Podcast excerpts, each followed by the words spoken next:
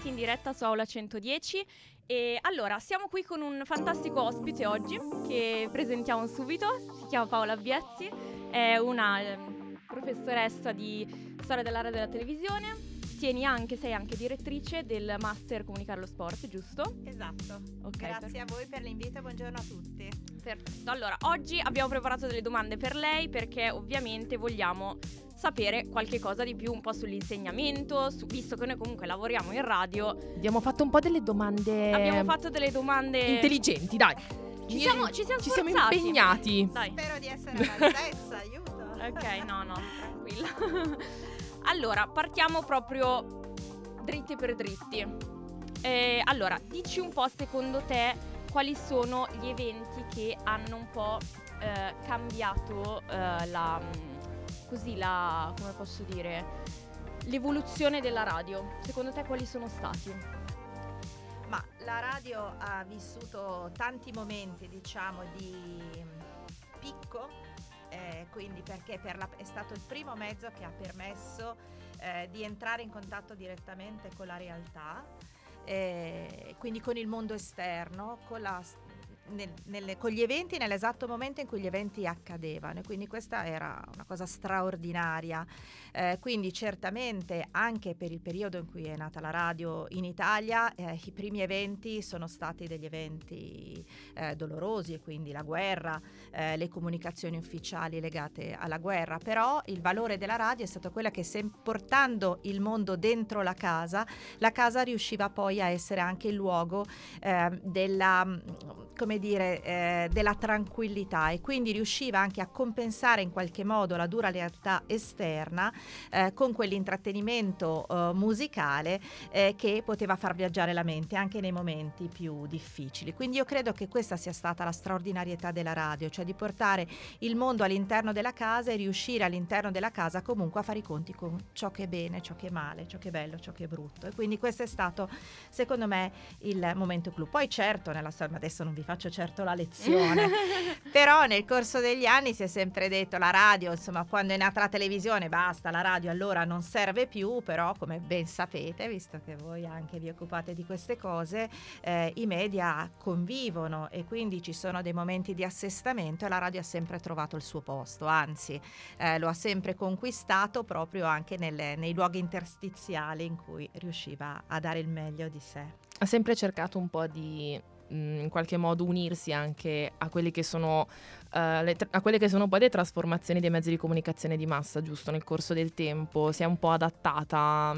C'è questa interazione adesso anche con i social, uh, con le nuove piattaforme online. Noi facciamo anche un po' di. Sì, un uh, po' di social media. Sì, assolutamente. fa- facciamo sì. un po' sì, sì. la parte. esatto.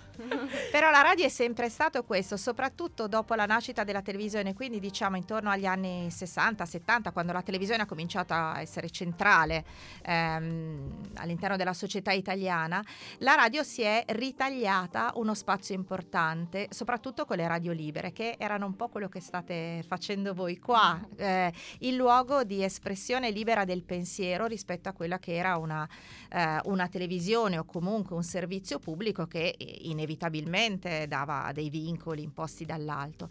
Invece la possibilità all'interno eh, delle, delle, delle, proprie case, di amici, di poter ascoltare la musica che non era la musica che andava in onda eh, all'interno delle, della programmazione tradizionale, di poter esprimere le proprie idee proprio in quegli anni, alla fine degli anni 60, con i movimenti studenteschi, ecco, la radio è stata straordinariamente importante.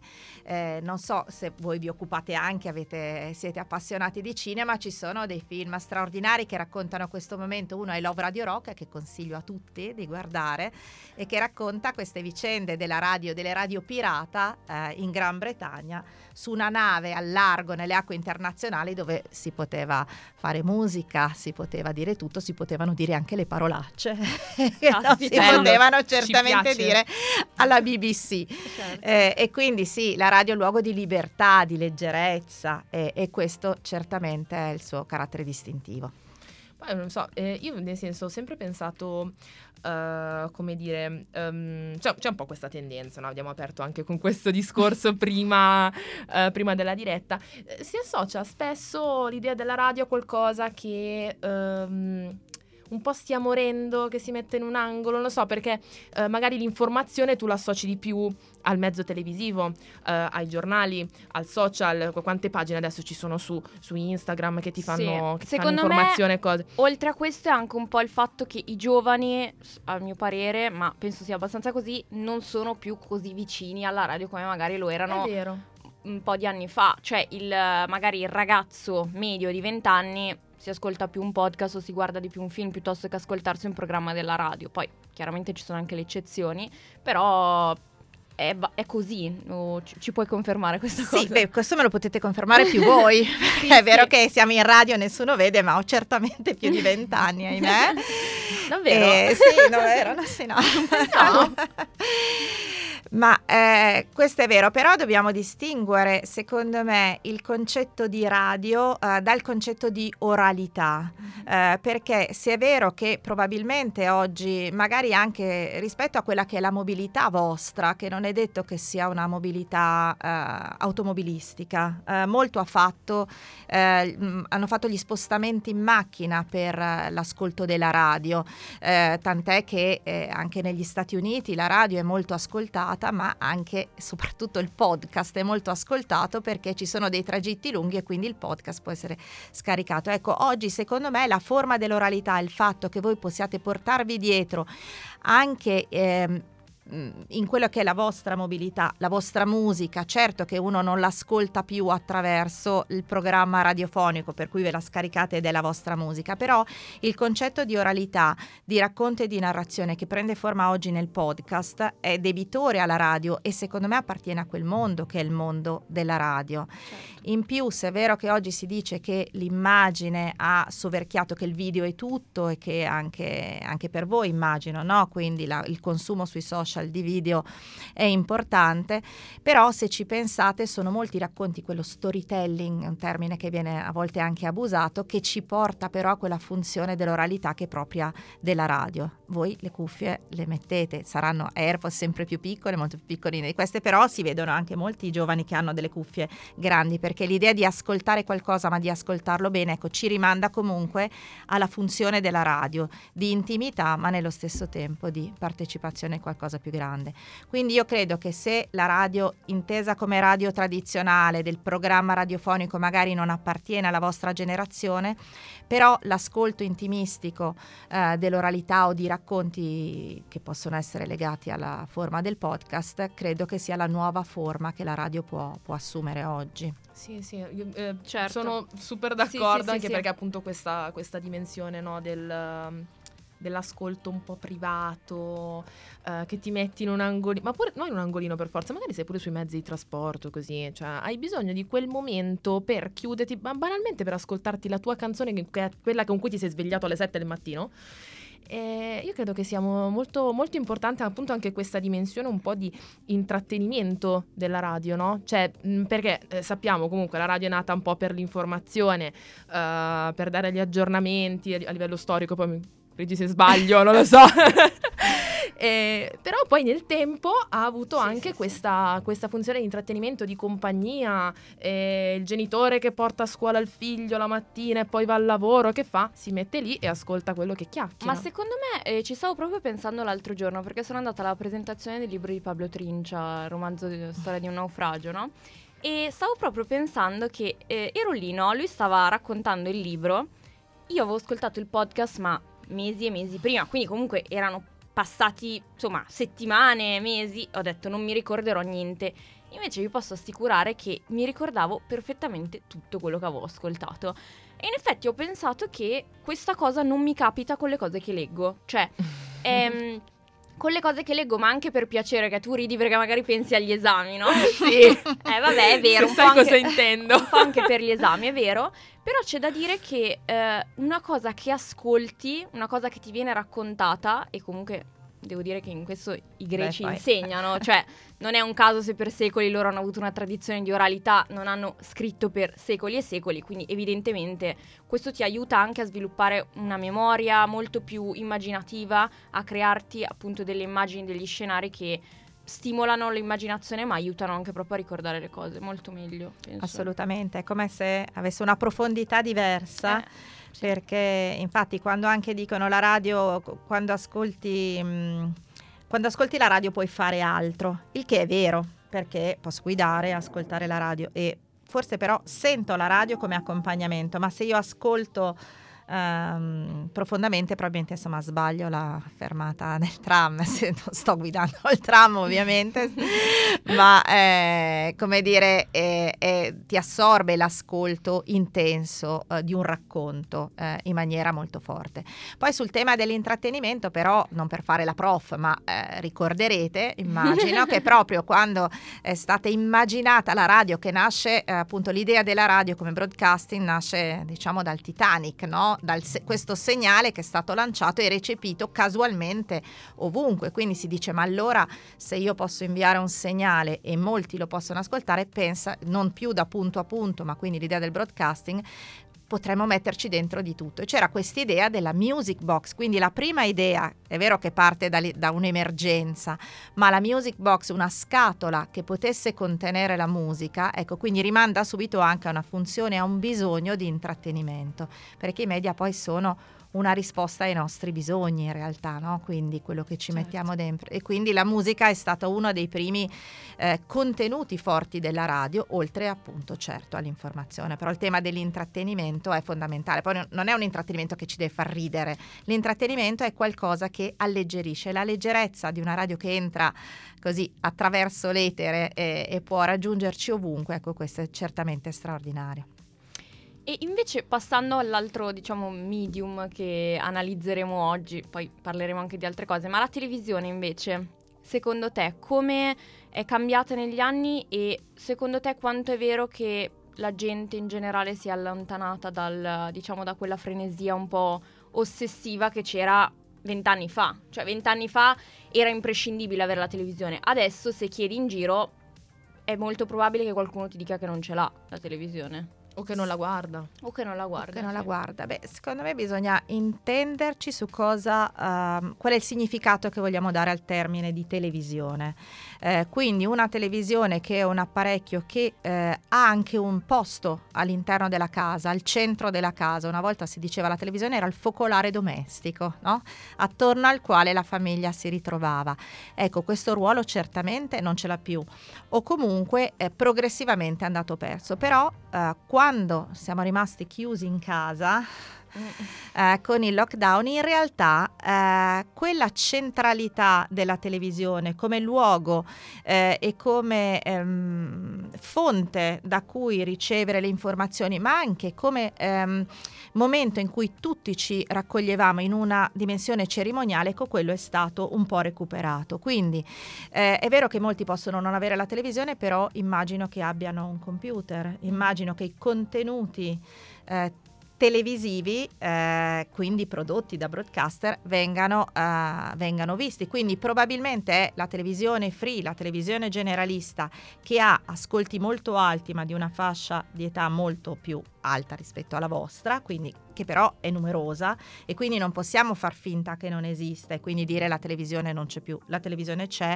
ma ci sono altri modi, altre produzioni, altri contenuti e soprattutto altre fruizioni perché Vero. immagino che voi magari non guardiate alla sera la televisione sul divano con i vostri genitori, però immagino che molte cose che accadono in televisione voi le, le sapete. Io parlo proprio di contesto televisivo, non di informazione logicamente, Eh, ma eh, personaggi Certo, della TV. certo. eh, O anche grandi eventi o festival. Basti pensare a Sanremo. E Io stavo pensando esattamente Infatti a Eh, quello. questo. il Festival di brave, era Sanremo è stata proprio la... cioè, eh, soprattutto l'anno scorso è stato veramente il picco di ascolti, ma soprattutto giovanili del Festival di Sanremo. Noi abbiamo fatto anche delle puntate speciali qua in radio ed è stato veramente seguitissimo anche da, dai nostri coetanei, cosa che Sì, insomma, ma infatti, infatti secondo me è proprio c'è il festival, soprattutto negli ultimi anni, poi anche con la conduzione di Amadeus, no? Cioè, che, cioè ragazzi, e parer mio ha fatto un lavoro straordinario, ma è- non, lo, non lo dico solo io, lo dico i numeri.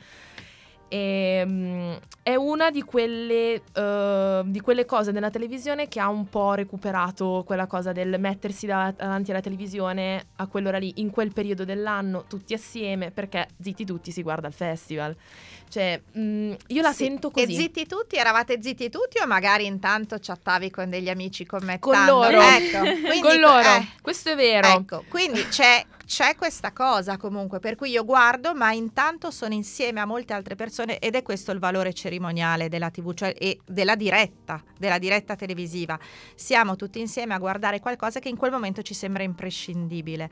E quindi... eh, però attraverso con l'evoluzione, quindi con i social, con la possibilità di tenere la, la platea è molto più ampia, io posso commentare con la mia amica che è in un'altra casa, che è in un altrove, ma stiamo guardando la stessa cosa e questo può avvenire solo in diretta. È una cosa stupenda, secondo me. Mm-mm. Cioè, proprio. Non lo so, ehm, dà quell'idea proprio di, di inaspettato, di spettacolo così che proprio che non ti aspetti ed è bellissimo. Cioè, ho questa immagine del festival. Quando arriva il periodo del festival, io mi sento felice. eh, sì. Cioè, mi.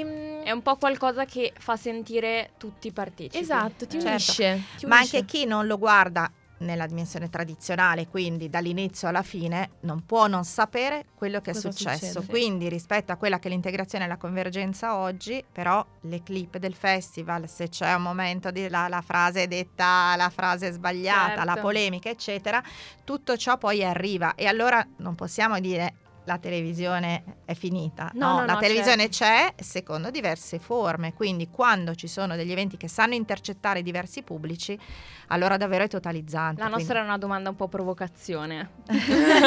Infatti, cioè, lo sappiamo che non è morta, però voleva un po' provocare. No, però è vero, però è vero che eh, comunque gli studi dicono che eh, il difficile è ingaggiare voi. Mhm. Il Eh. difficile è ingaggiare voi. Sì. E quindi laddove, laddove si riesce.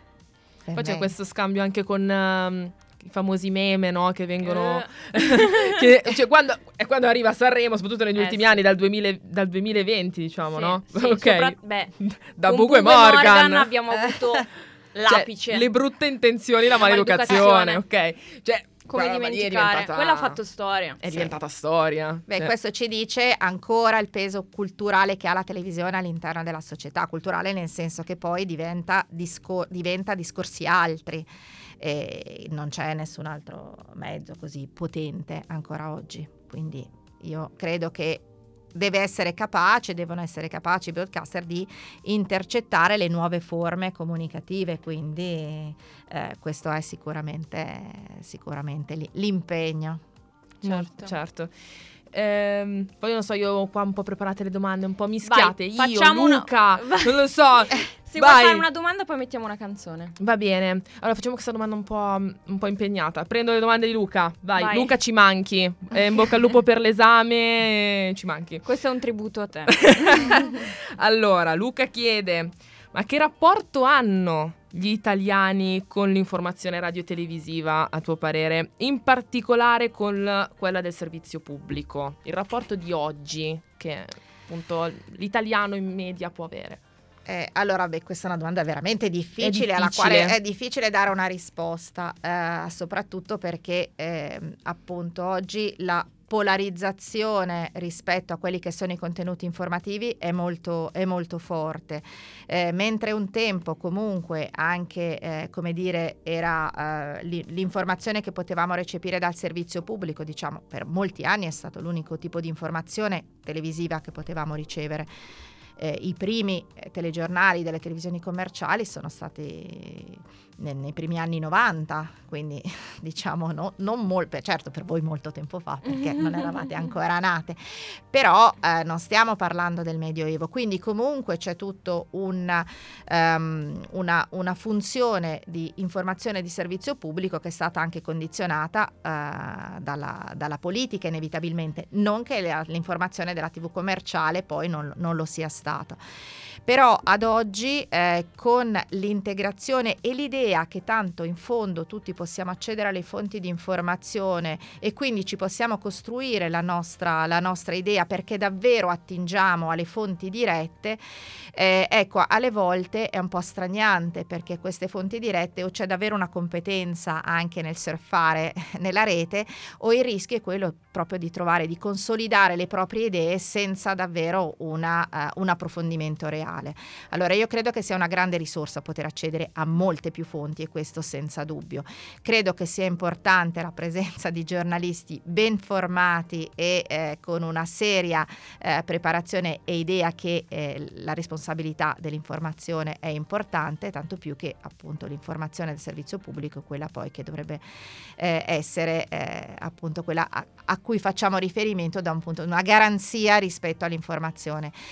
Eh, purtroppo appunto assistiamo a, molto spesso a, a una programmazione che non è proprio in linea con questa idea uh, di giornalismo e quindi la difficoltà credo che sia sempre un po' anche eh, in quelli che sono i condizionamenti politici nel servizio pubblico rispetto a quella che dovrebbe essere un'informazione che è il cane da guardia no? della società, l'informazione, i giornalisti dovrebbero fare certo. questo. E anche diciamo che la pandemia ci ha insegnato qualcosa su questo, no? Cioè, sì. a informarci bene, a guardare bene le fonti. Ci sono stati parecchi casi di fake news, dati un po' così, un po' approssimativi, ma anche la guerra, comunque la guerra in Ucraina che stiamo, che stiamo seguendo adesso. Insomma, sì. bisogna stare attenti a ad attingere alle fonti giuste, ai portali giusti che riportino diciamo delle notizie veritiere. Verificate. Assolutamente, sapete che si è parlato di infodemia, quindi di una pandemia non solo appunto da un punto di vista sanitario, ma anche proprio di una malattia, di un contagio eh, della, di quella che è stata l'informazione.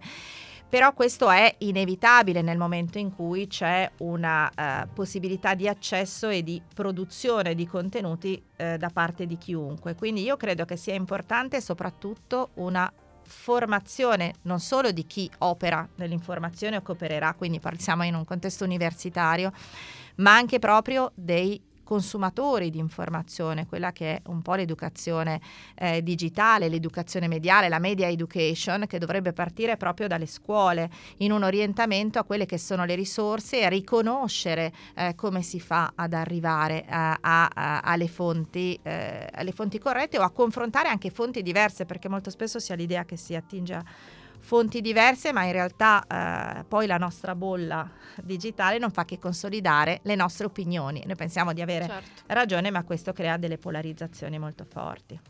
Beh, quindi diciamo che fondamentalmente il discorso è che oggi è, è, richiesta sempre di più anche una maggiore consapevolezza certo, da noi. Un senso critico ben sviluppato. Da noi utenti. Sì. Eh, Bene. Importante. Sì, ascoltiamoci una canzone, va. Dai, tiriamoci un po' su. Dai, va bene. Ascoltiamo una canzone e torniamo in diretta fra pochissimo. Tra pochissimo su Radio Statale. Eccoci ritornati in diretta su Radio Statale. Siamo sempre qui con il nostro ospite, Paola Biessi. E ehm, allora ci siamo lasciati parlando un po' di uh, non lo so, televisione, radio. Storia. Esatto, quindi abbiamo affrontato tanti argomenti. Adesso però vogliamo passare un po' più sul settore sport perché mh, mm, tu sei il, la direttrice del Master Comunicare lo Sport, giusto? Dell'Università esatto, Cattolica. Sì. Quindi innanzitutto vorrei che ci raccontassi un po' mh, mm, com'è questo master, cioè che cosa ehm, intende diciamo insegnare. Allora, il master Comunicare lo sport nasce da una, dall'esigenza di formare delle figure professionali che fossero um, competenti in materia di comunicazione, competenti in materia di sport, ma non figure giornalistiche. Siamo al quinto anno di questa edizione del master e devo dire che il primo anno noi abbiamo fatto un po' fatica a far capire che cos'era il master, perché arrivavano molti studenti, candidati, eh, che volevano diventare telecronisti sportivi. In realtà per diventare telecronisti sportivi sportivi bisogna essere giornalisti o comunque insomma è una funzione giornalistica che ha a che fare con quel concetto di informazione, di racconto della realtà di ciò che accade dando delle informazioni. Ci siamo accorti però eh, che, eh, quindi parlando con professionisti del settore sportivo, quindi con società sportive, federazioni, eccetera, che mancava una figura professionale che stesse a metà tra um, um, una, una, figura in grado di esprimere dei, i contenuti valoriali dello sport e eh, che avesse delle competenze anche legate al marketing, quindi al posizionamento dello sport e dei valori dello sport, intercettando anche quelle che sono delle finalità eh, che riduttivamente possiamo dire di tipo economico, però se ci pensate da un punto di vista culturale, al di là del grande mondo del calcio, che è quello uh, a cui noi facciamo sempre riferimento quando pensiamo allo sport, ma se valutiamo il valore culturale dello sport, ecco ci sono molte discipline che non hanno spazio e che non trovano spazio all'interno dei media mainstream. Quindi eh, il valore eh, di una figura professionale che comunica lo sport è, fi- è una figura che affianca eh, gli atleti, anche nella gestione dei loro profili social, eh, le società sportive, eh, le federazioni stesse per trovare uno spazio comunicativo che possa dare visibilità. E questo con una ricaduta anche poi sociale perché se si conosce uno sport poco noto magari anche finalmente si può aumentare eh, la partecipazione all'attività sportiva che come sapete fa bene e magari limitare anche quell'abbandono dello sport che è uno dei temi critici soprattutto nell'età ahimè vostra eh, tra i eh, 15 e i 25 anni proprio pare ci sia una, una, un abbandono dello sport molto, molto alto. E allora eh, il, il, fatto di lavorare nella comunicazione dello sport in questi termini può certamente aiutare anche a valorizzare, a valorizzare gli atleti. Ci sono atleti che sono atleti di livello, che magari olimpionici, però su cui abbiamo uno sguardo e un, un faro di attenzione ogni quattro anni e poi magari non hanno nemmeno i soldi per comprarsi il materiale tecnico perché nessuno sponsor investe su di loro. E allora mh, diciamo che la figura del comunicatore sportivo, quindi content creator per lo sport, eh, noi abbiamo dei corsi di scrittura creativa, di storytelling, eh, dei corsi sul, sul, digital, sulla costruzione digital um, per i giovani atleti, quindi sull'affiancamento digital, sul live content creation, quindi eh, coprire eventi sportivi solo con il telefonino eh, e, eh, e, poi una parte più legata al marketing, all'organizzazione di eventi e, e devo dire che è un bel percorso, i nostri studenti effettivamente trovano una collocazione lavorativa in diversi, in diversi ambiti. Certo, e anche qui diciamo collegandoci a, prima abbiamo parlato di Sanremo, no? partecipazione all'evento, la stessa cosa è stata un po' le Olimpiadi, c'è stata una grande partecipazione, una grande diciamo commento in diretta, esatto, opinioni sì, sì. varie che si sono scambiate. Sì, e poi diciamo che entra anche in gioco un po' quella quasi mh, mm, quell'affetto, no? Che inizia a, a svilupparti se appunto segui questi eventi sportivi, inizi magari anche di uno sport che personalmente non ti interessa particolarmente, cioè a me per esempio non so del, dei 100 metri in pista non me ne frega particolarmente, però effettivamente quando si assiste a un evento del genere insomma, un po' di emozione ti viene, no? Sbaglio? Cioè, è un po' anche quello che è successo con gli europei. Quanta gente si è avvicinata agli europei, al calcio, sì. perché giocava l'Italia. Io, presente, compresa. compresa. Sì, sì, certo. Cioè, e prima magari guardavo quell'universo un po' così con distacco, invece quando sento che c'è la, la squadra italiana, la nazionale che, che, gioca, mi metto lì e la guardo. Certo, certo. certo. Voi prima mi chiedevate per la radio quali sono stati i momenti, i clou insomma, della storia.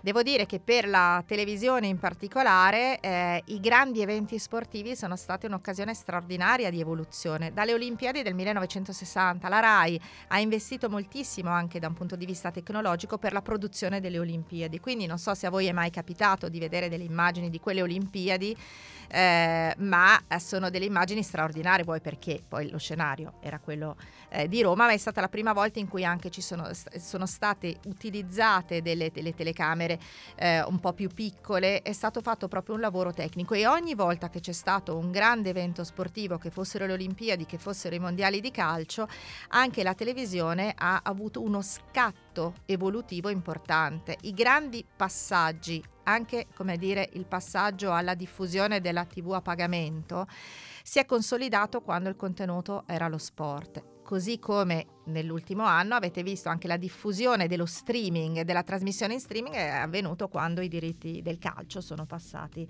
eh, sulle piattaforme di streaming. Quindi il, lo sport è sempre una leva eh, ed è sempre, le, potremmo ricostruire la storia della televisione attraverso i grandi eventi sportivi. Mm-hmm. Quindi è sempre una grande leva, per questo è, ehm, è importante, in più ha questo valore identitario eh, di riconoscimento e di costruzione di una memoria collettiva.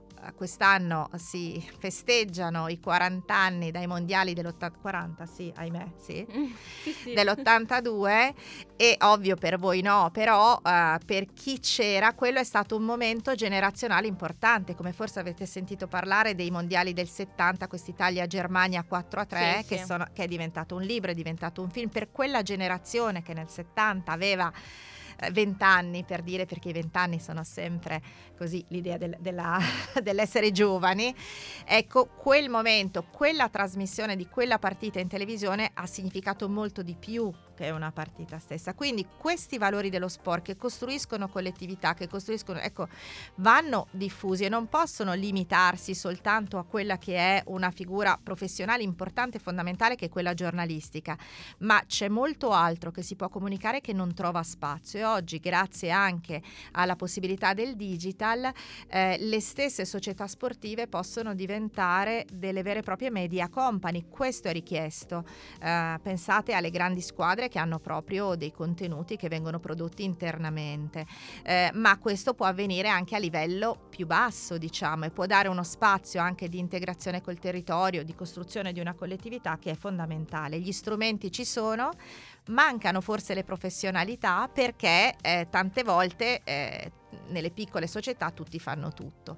Quando eh, insomma noi stiamo formando i nuovi comunicatori in modo tale che questo tema del racconto dello sport sia certo quello cerimoniale del riconoscersi tutti nei, nella finale dei mondiali, ma può diventare davvero un'occasione di condivisione e, e anche economicamente sostenibile per le discipline che hanno meno, meno soldi, certo, meno fondi meno e quindi... Mm io sono tipo rapita da quello che sta dicendo. Cioè proprio, mm, e vedi però quando ti raccontano le cose, te le raccontano eh. bene. Io ero così.